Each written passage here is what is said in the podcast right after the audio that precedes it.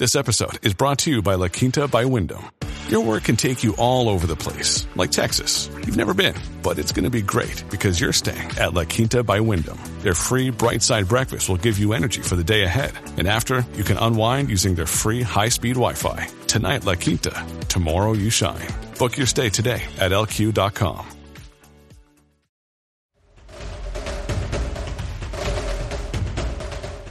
Let's go back to the beginning. Learn one plant at a time, learn it well, know it, own it. It's yours forever. It's I call it the woods mojo. If if you work with the woods, the woods will work with you. If you work with edible plants, they'll work with you.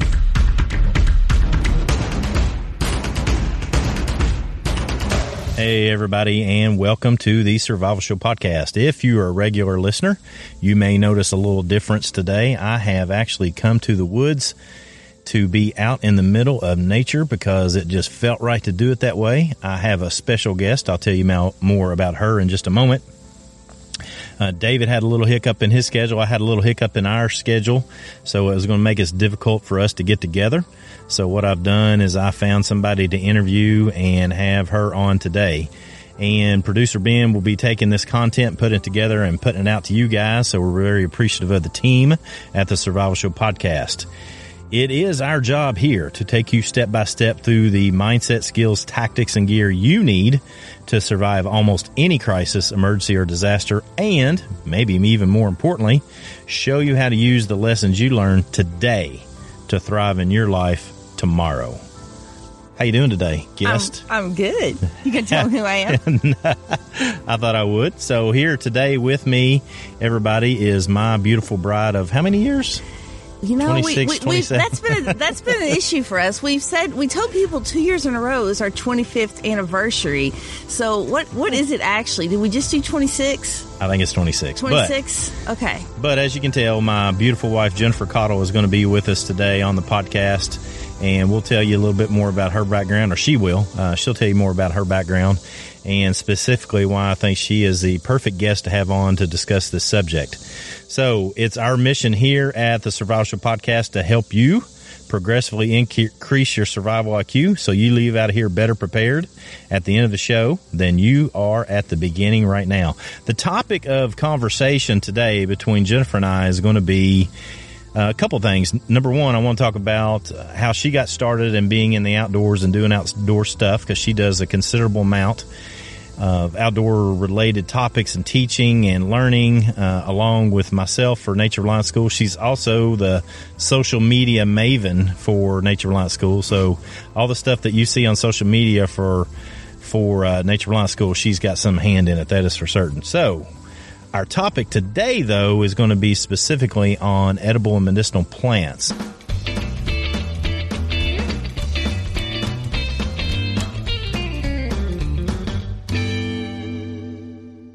If I understood things correctly, Jennifer, you you did all this kind of stuff growing up, didn't you? Right?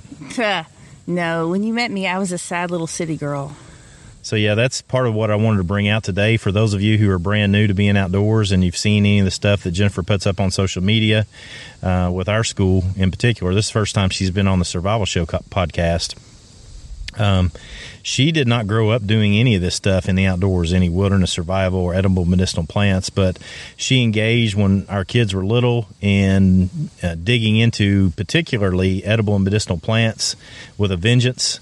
And we've been utilizing edible and medicinal plants ever since. And so, what we thought we would do is discuss it from that perspective. Hey, this is how you get started in studying and getting into edible medicinal plants so you can make them a daily routine because we do definitely make them a daily routine in our lives. Not every day, but almost every day we're going to be doing something with plants. And what better place to be doing that than out in the middle of a nice open field and forested area? And that's why the sound is a little bit different today. And so you may notice that. So if you don't like that, then too bad. Jennifer and I wanted to get outside from the house for a while, so we're out playing in the woods today. So, with that said, starting on edible medicinal plants, let's talk about resources and what what's your thought on resources for studying plants? I like books. I'm a big fan of books. I'm old school, and I don't mean like electronic books on your iPad or your phone. I mean like real ones with pages. I've got some favorites. They're obviously um, probably not for everyone, but my, my absolute most favorite book in the world is a. Hey, let me what? stop you right. Uh-huh. Let me let me stop you real quick because that that's a good point to bring up. Is that the resources that we're going to share today, and we'll have links for them down below in the description. Is resources that work for us. Jennifer and I are here located in central Kentucky. And so the books that are working for us work for this region, basically the United States, even extending out through the Appalachian mountain chain. So that is going to be something that you need to make sure that you're getting the right resources that fit the region that you're in. But with that said, What's your number one resource? Oh, yeah. My number one resource is identifying and harvesting edible and medicinal plants in the wild and not so wild places. It's written by Wildman Steve Brill with Evelyn Dean, who who has some fantastic illustrations. And and that's that's one thing is I like illustrations rather than photographs. I and feel like why the illustrations just they bring out the details of a plant. They show um, more qualities of maybe a hundred plants rather than just one that someone has taken a picture of. I, I think it's easier to identify when I'm looking at a photo or a, an illustration rather than a photograph. I agree 100%. And that's one of the things that we've talked about is that when you try to capture a photograph, for example, you're going to capture one singular plant. And so if you want to draw an illustration, a good illustrator is going to be able to capture that composite. Is that is that what you're saying? That's true.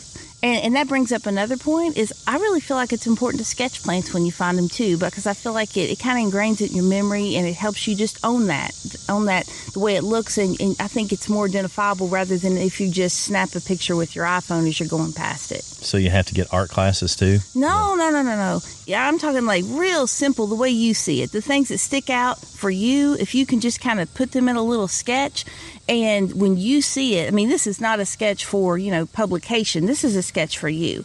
Art's a very personal thing. And, and when you sketch something, that's a very personal thing. And it's, it's, it's just like kind of taking a note on something, but to trigger in your memory what it looks like. So it is one of the topics that we've talked about in previous podcasts is the ability to not just obtain information, but retain it, retain it, and be able to reuse it. And Definitely. there's a lot of research out there that backs up what Jennifer's saying, which is the more you imprint something in your brain through sketching, for example, then there's other methods to do it, but sketching in particular is a fantastic way to help imprint that into your brain. And then that helps you retain it so you can reuse it or recall it later. So that's very vital to what it is that we're doing. So, again, uh, Steve Brill's book, Edible and Medicinal Plants uh, basically identifying and harvesting edible and medicinal plants is the resource that we were just talking about. And book two? Book two, Botany in a Day by Thomas J. And apologies ahead of time if I say his last name wrong. It's E L P E L Epel, I believe. Elpel. Yeah, I'm friends with him on Facebook, and I've meant for years to write him and say, and "How ask? do you pronounce his last yeah, name?" I, I never know Oh. because he he puts some great content out on Facebook too, and I've chatted with him several times. He puts a fantastic book together. Tell us about Botany in a Day too. Well, this one actually, you introduced me to this book. It has drawings as well, and there is actually color in a lot of these so you get that detail and the the interesting thing about this book is it groups things together that look alike and so if you're not really sure like let's say you find a plant that looks like a dandelion or something and you think well it looks like a dandelion but that's not a dandelion. If you get this book then you can look up things according to their characteristics and how they appear.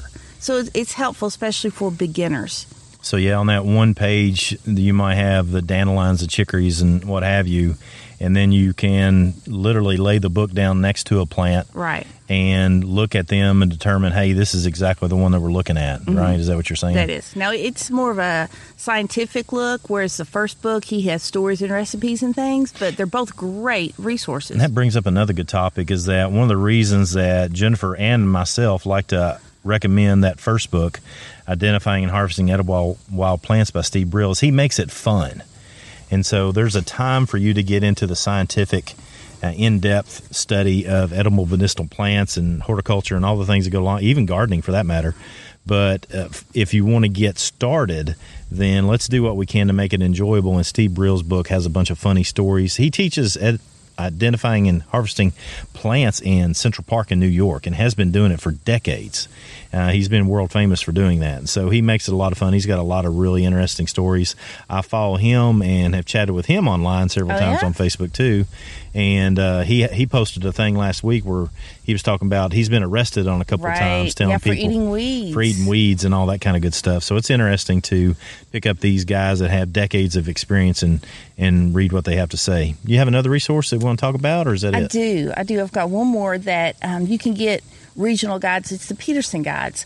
They have all sorts of things, and one of the things they have are edible medicinal plants. And they're very scientific, but they have illustrations, they have photographs, and they have um, descriptions and all.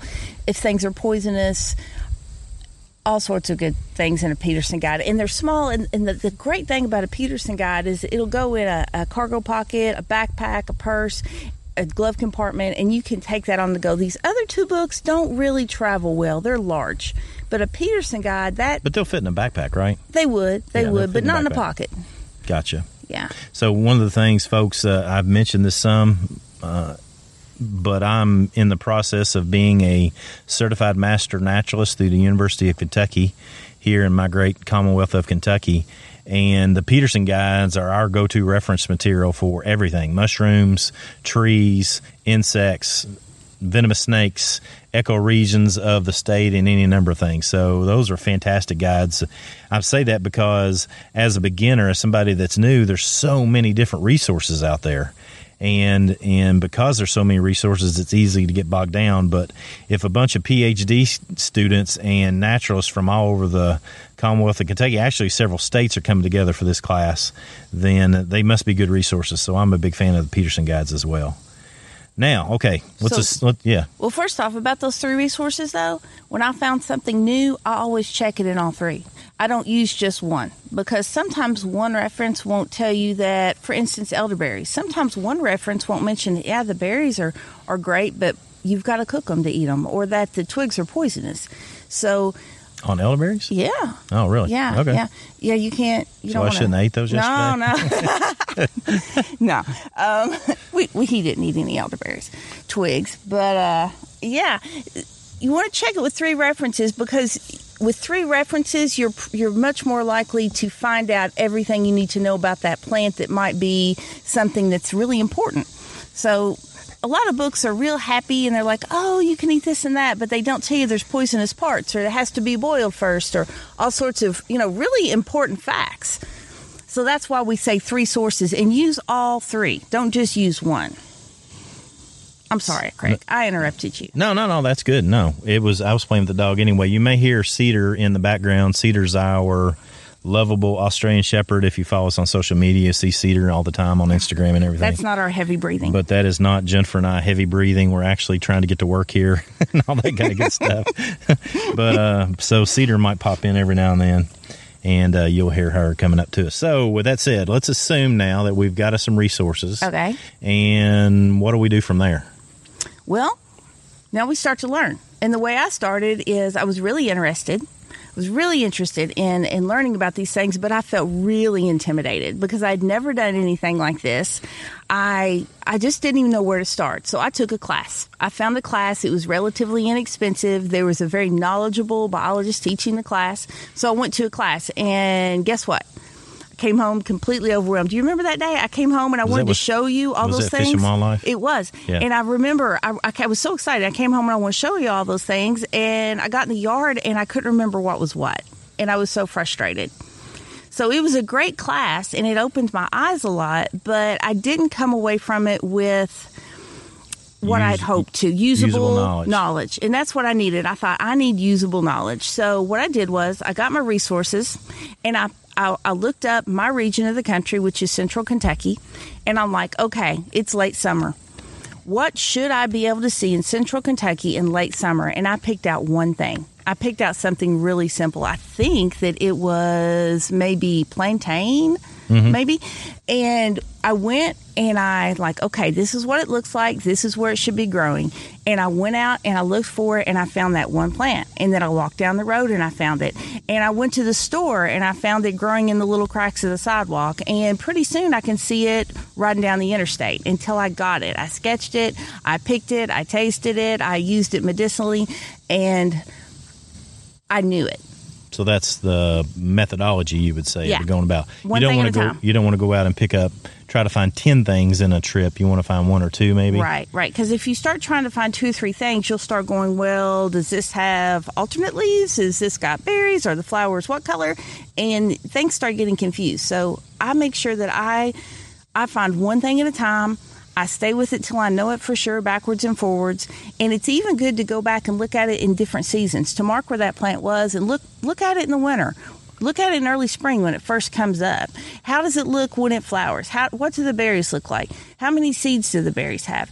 If it has berries, you know, to go back and, and keep up with this thing year round. And once you go through a whole season with it, you've really got it.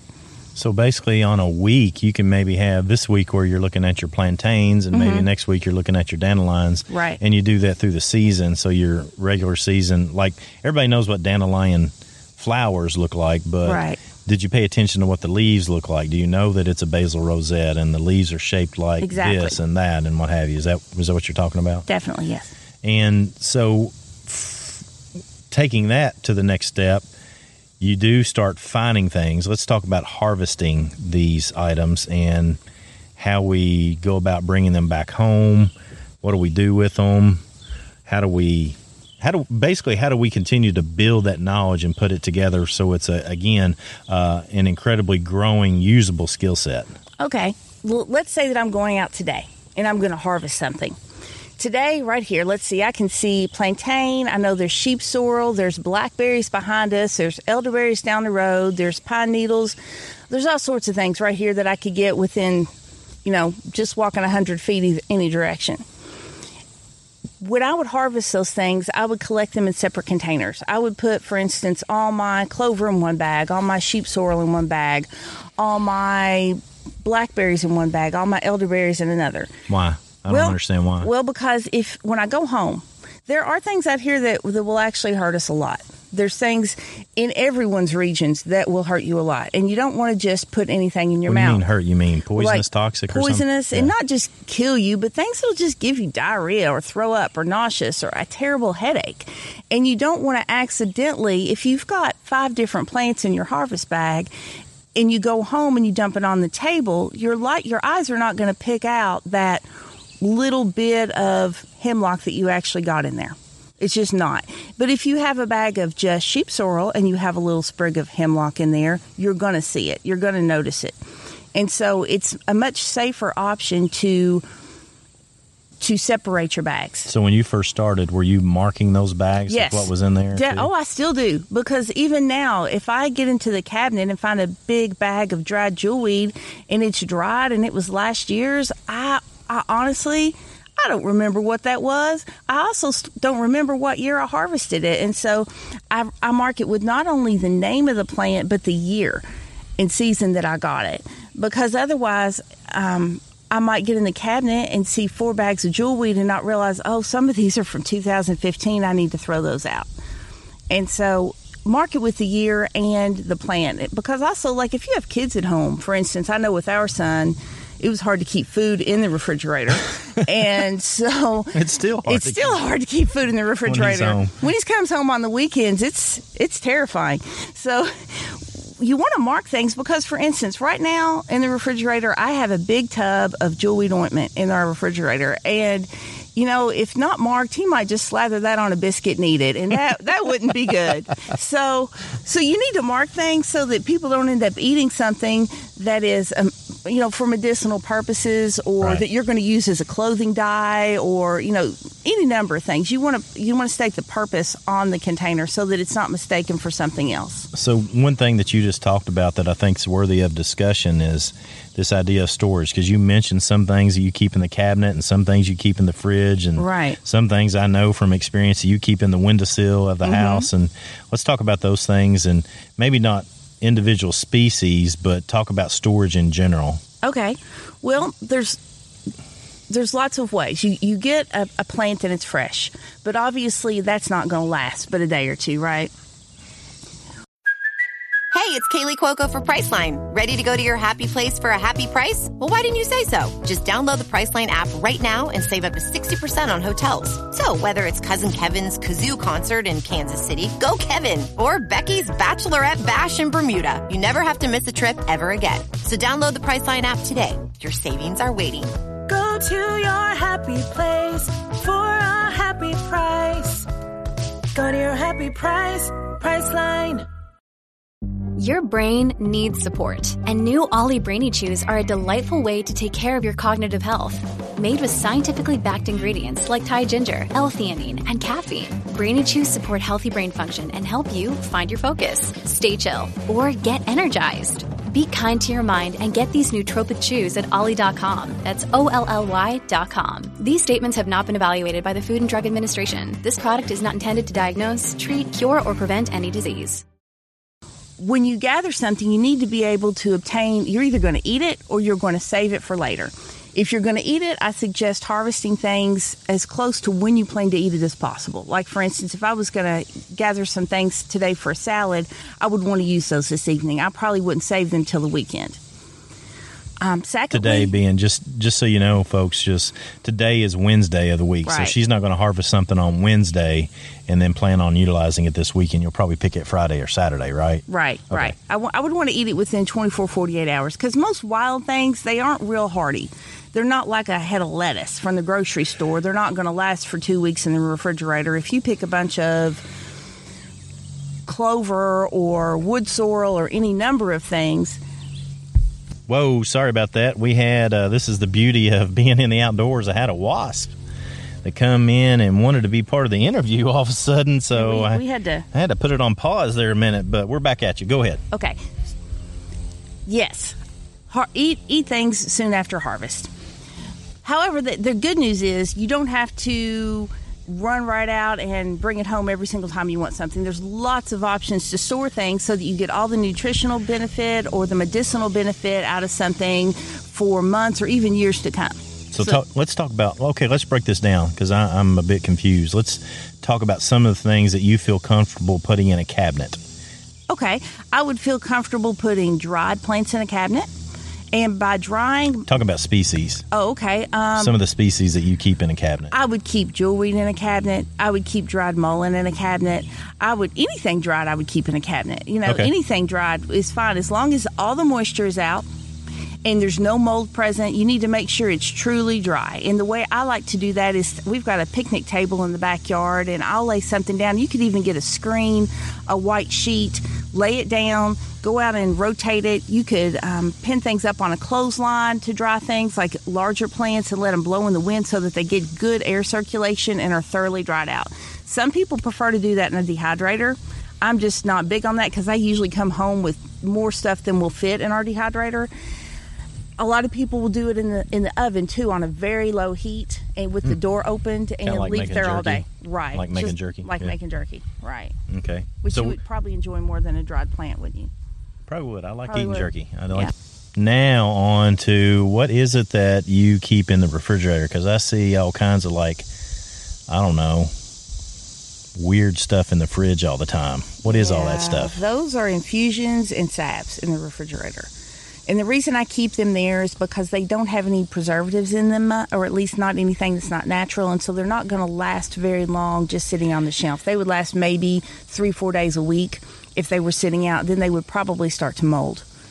So we have to keep them in the refrigerator. An example of something like that would be if I was going to make a poison ivy wash or salve. If I was going to do an infusion, which is basically making a tea, you boil the water, you set the water aside when it starts to boil, you drop your plant matter in, you let it sit for 15, 20 minutes, filter out the plant matter, and then you have what's left behind. You have the oils in the water from the plant.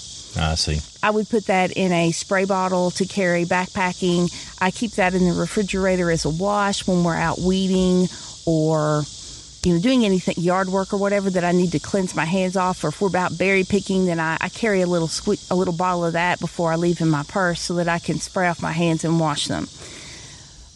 and that is that is very simple way to do things but it doesn't last very long even in the refrigerator you're talking maybe a month tops it's not going to last very long a salve is going to last much longer and with a salve you're going to simmer down that water until it's nearly gone and you just have a, a small amount of liquid there with the oils from the original plant you're going to drop in carefully drop in some beeswax and stir it and you can add maybe a capsule of vitamin E into that as a natural preservative to make it last a little bit longer. And you can get fancy. You can add color to it with, um, you know, some kind of natural coloring from berries or whatever. You can add essential oils if you want to, like lavender if you want it to smell nice or whatever. It doesn't matter. But if just the basic, basic ingredients for a decent salve is a, a water plant base, a little bit of beeswax, and or actually, you know, oil would be better. I say water, but use oil for that because it won't mix well if you don't. So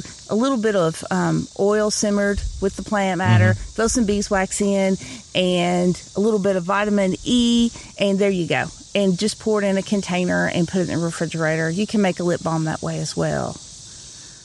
Well, I know you also, and maybe this is the same thing, but when you're talking about salves, are you you're talking about just stuff that you can put on your hands or put Yes. on your topically on yeah, your skin? Mm-hmm. going to be greasy. It's going to be greasy though, and so I don't prefer those. I know a lot of people like them, but I'm not crazy about them because they leave you very greasy. Because it's it's oils and wax and. Uh, but it, it is, a, especially in the wintertime, though, on your feet or cracked hands, or if you are, if you know, if you're working outside a lot, the salves are good options. And you can put healing herbs and things in those too, so that you can put them on cuts and then bandage them up to kind of kill germs and, and keep those areas protected. One word I haven't heard you talk about yet is tinctures.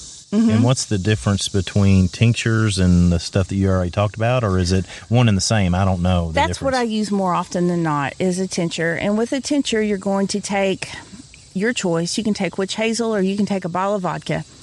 And So this is the stuff that's sitting in the window. this is the stuff sitting in the window. Okay. Let's go back to our jewelweed. Right. So we have some dry jewelweed, and we want it to last instead of a month or so. We want it to last for the next 25 years.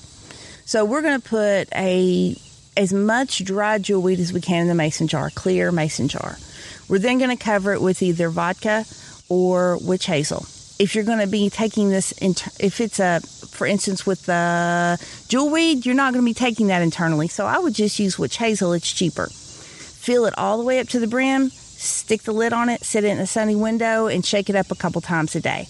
You're almost immediately, within hours, going to start to see it change color. And with that particular plant, it's going to start turning orange. And you're going to see that it, the plant is releasing its its oils into the witch hazel. After two weeks or so, you drain it out, keep the liquid, and you've got a shelf sustainable poison ivy wash that's going to last for years.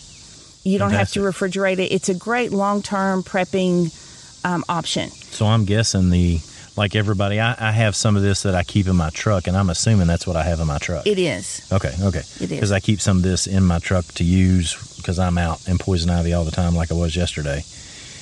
Now, So- if you wanted to do this for something you're going to take internally, I would use vodka. Right. And so you do the same process. You use the vodka. Now, if you're going to give this to children or someone that has an adversity to alcohol, no problem. You just simply take a cup of hot water when you get ready to use it. Get you a cup of boiling water. Take a tea, teaspoon of that tincture out, pour it in the boiling water, let it sit for about five minutes. The alcohol will dissipate, and, and you have the benefits of the plant without the adverse effects of the alcohol. Oh, really? Mm-hmm. I didn't know that. Yeah, so that's how you would treat children with those things, or anyone that does not want the alcohol in their system, because Okay. that's that's true of a lot of people. Sure. Okay. I was not aware of that. Now, moving on, there's uh, also this idea of syrup. Mm-hmm. Since we were talking about elderberries, Yeah, uh, tell me about syrup and what, what's involved with that. that's where you actually would use the water rather than the oil. When I got them flipped a minute ago, you would use a concentrated water that you had simmered down with the the herb in it. For instance, elderberries. Throw some elderberries in some water. Let it simmer f- until it simmers down to a small amount of liquid. you filter the berries out and actually you could leave them in but i would filter them out just because i think it would store better and then add you know for maybe two parts water add one part honey and shake it up, put it in the refrigerator, and you've got yourself a homemade cough syrup. Another thing you could add to that is lemon juice. That's what I always made for Zane, our son, when he was little, because he, he kept like bronchitis and coughed and was sick all the time. And he didn't do well with food coloring. And back then, all those cough syrups had food coloring in them, and you couldn't get the clear stuff that you can now. And so I would make that for him, and I would use all sorts of things from the farm and make him some cough syrup. And it, it not only made him feel better, but he knew Mama made it, and that helped a little bit too. All right, so last one is a poultice. Right. Tell me about a poultice. That is just a, a mushed up plant with um, Mushed up? Is that a mushed sci- up? is that that a is my scientific term? scientific term. It's a mushed up plant. You can take a mushed up plant. You can um, use it all by itself, or you could put it underneath a clean cloth and some warm water. And Is that the same it- thing that I hear referred to as a spit poultice? Probably, yeah. Is that where they take it out of their mouth? I think. You can. That's what I usually end up doing because you know that that's easier. For instance, if that wasp had stung you, we would obviously grab us a big handful of plantain, chew it up, and slap it on there, and that would help you tremendously, real, real fast. So we've done that a lot of times. We did that what two weeks ago, and we Yeah. were opening the farm gate, and I got stung so badly. Put plantain poultice. Plantain, Plantain right. spit poultice. Which We- in our area is just everywhere. and so you everywhere. have two variations of plantain. You have English plantain. You have which Long is the long yeah, long and then leaf you have common, common plantain, which is the fat broadleaf. leaf. Yeah, broadleaf. And uh, just for your edification, for those of you listening, the natives call that white man's footprint because that is not a native plant to our country here, and it came over with the ships that came over, and so because of that, it's now everywhere, and they still grow plantain in gardens in Europe. It's a very interesting plant. It's a very bitter plant, as I It is edible. Experience to it, but some people realize that bitterness is good in your diet. Right? need Great that for the gallbladder. really good for the gallbladder. So that's one of the things that I don't like eating, but I will eat on occasion simply because I know it's good for me. It is. It's really good for you. And the seeds actually are full of fiber. So if you know if you need fiber in your diet, then the seeds from plantain can be used for that purpose. And you can even dry those and keep them and add them to muffins or cakes or whatever. All right. So what I want to ask you next is basically let's just dig into your top three. Maybe your top three Ooh, useful, to choose. or three favorite, or three tastiest, or just give me a group of three Hmm. different species that you would like to chat about. okay. I'll try to think of three d- really different things. Okay, that sounds good. probably my favorite thing because this is what I, I go into a lot of school systems and teach um, wild and edible plants and things and survival skills to, to kids in school systems here in Kentucky. And the first plant that I always teach children because this is there's no poisonous lookalikes. It's very tasty. It's easy to find and it's common in my area. Is wood sorrel and it's so Say it again. wood sorrel. S O R R E L. Okay, that that probably brings up another topic for everybody, and I found this out the hard way on YouTube. In that I would present information on YouTube and on our videos, and then somebody would say it's not called that, it's called this. And one of the things that came out of it is that you you had to learn to set your ego aside because in this particular instance, I'm right and they are right because in they people just have different names. We were talking about this with some of the folks from Nature Reliance School. They have different names for stuff from one county over from us, right here in Kentucky, Right. and that happens a lot. So when you're working with others, if you're going to share information online, you can use the common name, but just be aware that the way that you all can get on the same page is talk about the the scientific name, the Latin name of it, and you can more readily get specific about different species. And so it, that just makes it difficult for people to learn and to bring beginners in. So it's not the funnest way to do it to study the Latin and, and the scientific side of things. But if you're going to start discussing in depth with lots of people, you probably need to do that. Now, with that said, uh, our wood sorrel is something that's a pretty common name. Uh, some people here in Kentucky refer to it as sourgrass. Sourgrass. Actually, in Kentucky, they say sourgrass. Sourgrass. Yeah, So- sourgrass. So yeah, we have a good time with that. I know David, if he's listening to this, is going to He's love. cringing. He's cringing. No, he actually likes my Does he? Kentucky Okay, twang. I figured he was cringing. Y'all, and I mean, I've got him saying y'all on the podcast and everything. All so, right. Okay. Cool.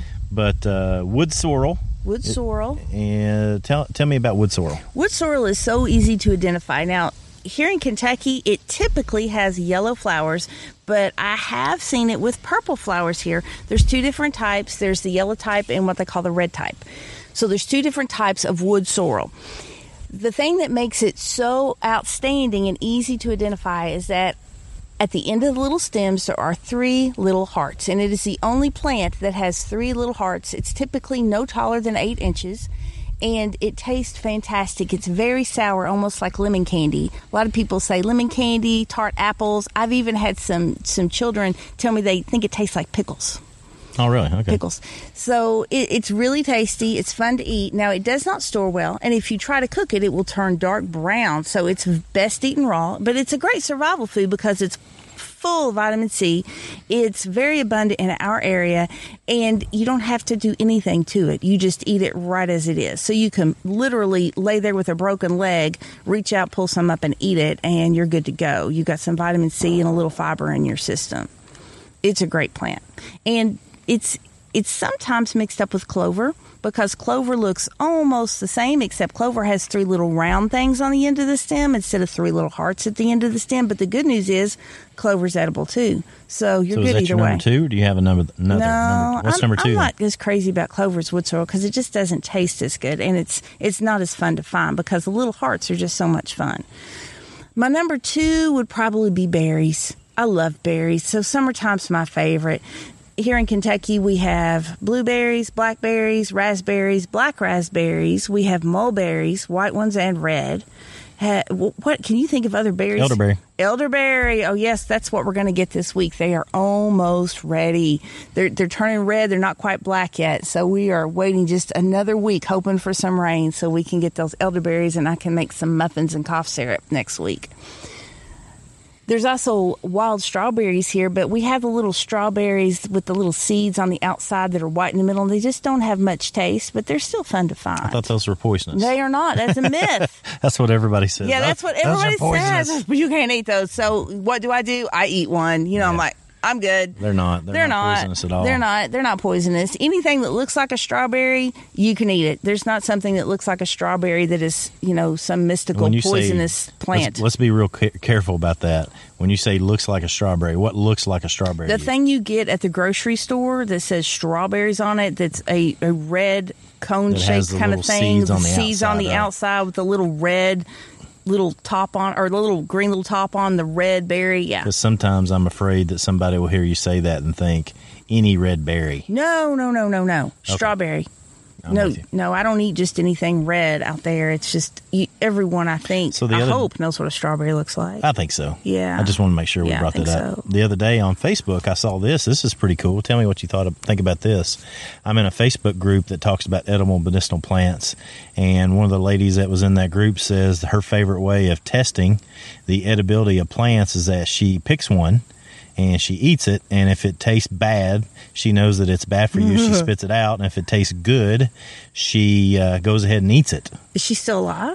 I guess she is. Oh wow, that's that's about the worst advice I've ever heard. No, I- I- and you know it's funny because a lot of times I'll be teaching a class and people want to know the poisonous ones, or they want to go, "Hey, is this poisonous? Is this edible?" And here's the thing: if I don't, you let's go back to the beginning.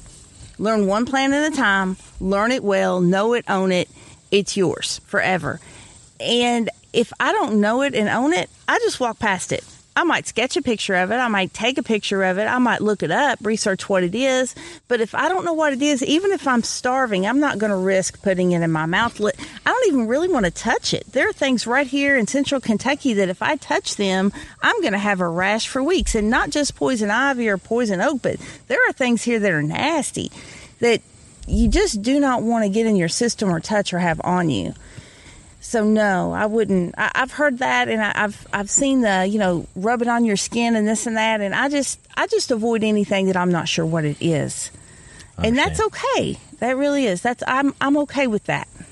So that's two. Tell Mm-hmm. me one more. Probably cattails because they're so versatile. You can use cattails for so many things. They grow in in big colonies underneath the ground in these rhizomes, and those those can be pulled up kind of like potatoes. Now, I wouldn't advise eating them because they're just too fibrous, but you can rake the outer part off, soak those in water, and you're going to get a thick starch that comes off in the water. And then you can dry that out and use it as a powdery starch, or you can use that to thicken soups and add some nutrition to a stew or a soup or something that you might be in a survival situation. This is not like a fun food, but it, it, would be great in a survival situation. The young shoots and the part down at the bottom, if you peel off those external leaves and you get to the inside that are white, those taste like a, a spicy, to me, they taste like a spicy cucumber. They're crisp and they're very interesting, but there is a, a, a slight concern with those. Do you remember? No, go ahead. Do you remember the college class that we taught? Oh, oh wow, yeah. yeah. Mhm. Yeah. Apparently, there's about 30% of the population that gets this weird um, Vibration. or- vibration in their mouth when they eat cattail shoots. It's almost as if you've eaten. Do you remember Pop Rocks when we were a kid? It's almost Now like everybody's going to go eat cat. Oh no! Kids are going to be do, chewing thi- on do this at your own risk. yeah, do this at your own risk. because it does mean you your body has some sort of aversion to it. It might it's not, probably not going to kill you, uh, but again, it's something that you want to take in small amounts. Yes, it feels like pop rocks are in your mouth, and I'm one of those people. I actually enjoy the taste, and I don't swell up or have any adverse effects, except that I feel like I've got pop rocks in my mouth for a good 45 minutes after I eat cattail. It's kind of fun. Now those those little pollen tops in the early spring, you can you can boil those and, and kind of nibble on them, sort of like corn on the cob. They're obviously not as juicy and and and you know good as corn on the cob, but you can eat those. There's just so many things that you can use cattails for. Building structures, mats that you can lay on. You can use the fluff to fill full of pillows, although some people are also allergic to that and they'll break out hives on their face. So be careful. Always test things. Do everything in moderation and test them before you go all out wild. Yeah, like like That's going to be a Uh-huh. fantastic segue. And you didn't know I was going to take it this route, but I think we definitely need just listen to you. One of the things that we didn't uh, put down in our notes that we need to talk about is conservation and stewardship and Right. how we harvest these things in such a way that we're taking care of the environment and and uh, taking care of ourselves. Tell, Right. Tell me what your thoughts are on that. Well, d- don't do anything in, in large amounts. If I come to a plant, and even if it's a common plant in my area, like let's say it's a dandelion, and if you don't know, if you haven't been to Kentucky, Kentucky is covered in dandelions. They're everywhere, and everyone hates them, but I happen to think they're awesome. But if I came to a place and there was only one or two dandelions in that yard, I would not pick those two because there's only one or two dandelions in that yard. Now, if the yard is full of dandelions, then I would take all the dandelions, you know, that I felt were reasonable to take, which would be maybe a fourth to a third of what was there. I wouldn't take more than that. I would never want to take more than half of what was there. Would you feel comfortable with that, Craig? Yeah, no, that's a good number. I, I would I would say a fourth to a third, so that you leave you leave room for those to come back for someone else. You you don't kill it out in that area. You never want to take everything that's there. Hey, if it helps, last year we only had on this particular property where we gather berries, we only had one elderberry plant Right. that was producing. And so what I did was we took enough to harvest, and then I came back to it when it was time for the seeds to drop. And I purposely helped the seeds find the ground that they needed to come back in abundance. And now we have Boy, we have a bunch we now. have a bunch of elderberries yeah, I'm ex- I'm pretty excited about and it, that. and it's just patience, you all. You got to have patience. I call it if you help the woods. It's I call it the woods mojo. If if you work with the woods, the woods will work with you. If you work with edible plants, they'll work with you. And it sounds a little kooky, but it's just real good stewardship and conservation in my mind. Can I can I share a story about moderation too? Yeah, go ahead, please. So when the kids were little and you were gone, you were you were gone on a trip teaching something somewhere, and I decided that I was going to make dandelion jelly, and I was really pumped about it because dandelions are great, right? They detox and they have vitamin B1 and B2 and B12, and they've got potassium and iron and all sorts of good things in them. So I decided I'm going to make dandelion jelly. So the children and I go out and we pick dandelions all day long. And our hands are stained yellow by the end of the day. We just pick the flowers. So we have bowls and bowls and bowls of dandelion flowers in the kitchen. Then I proceed to rinse them and drain them and boil them. And my there's just condensation running down the windows because I'm boiling dandelion flowers all day long to make this dandelion jelly. And about six or seven hours into this process, I had a horrible pain in my head. it was it was sudden to the point it frightened me because my children were little and I thought we live 20 minutes out in the middle of nowhere and I don't even think I could drive let alone get to town with these two small children and then the nausea hit me and I just the first thing I could think of was just just run out the back door, and I did, and ran out into a field, and I threw up most of the night to the point I was nearly dehydrated. And what I did was I just about detoxed myself to death with those dandelions. I did, I overdid it. There was there was too much dandelion in my system, and you although these are natural things, you don't want to overdo it. You want to do things in moderation, or you you can get sick the same way you could if you took too many.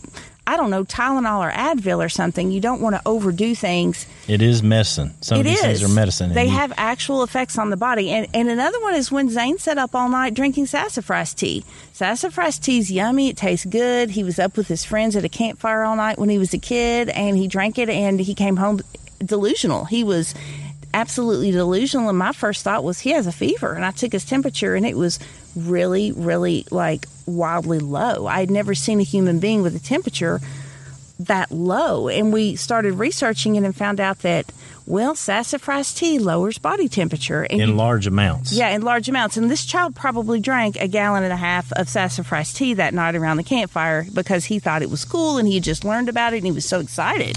That didn't make me real popular with Jennifer. he was my responsibility that weekend, not hers. So I might have gotten a little trouble. Yeah, well, one. you know, we all learned a lesson there that, you know, you don't drink a gallon and a half of sassafras tea. A couple cups of sassafras tea, it's really not going to have any wild effect on you. But if you drink a lot, then you're going to have to deal with the, the consequences. So everything in moderation. All right. Which brings us to another segue, which I'm very happy. This is becoming very natural, these segues, but I keep coming up with other questions. What about family and teaching kids and stuff? How do you handle that? Well, you know, we were our kids were homeschooled, so education was our responsibility. But even if they're not, even if it's just you know something fun you want to do on a weekend, when I was out there learning those one plants at a time, the kids were with me. And they would find them too. Mommy, mommy, look at this. And so they were they were right there with me learning these things. And by the time our children were six or seven, they could go out and, and, and if I told them to get something, they could go do it. You know, if I said, go get mommy this for dinner, they would go out and bring it back to me. And it, and they were, you know, generally right. It was very, very few times did they ever get the wrong thing because they knew it. They knew it as well as I did that led to them being excited about finding plants. And we would even when we went out for our family camping trip and things we would say okay kids we're going to give all of you all a list and a scavenger hunt i guess if you will.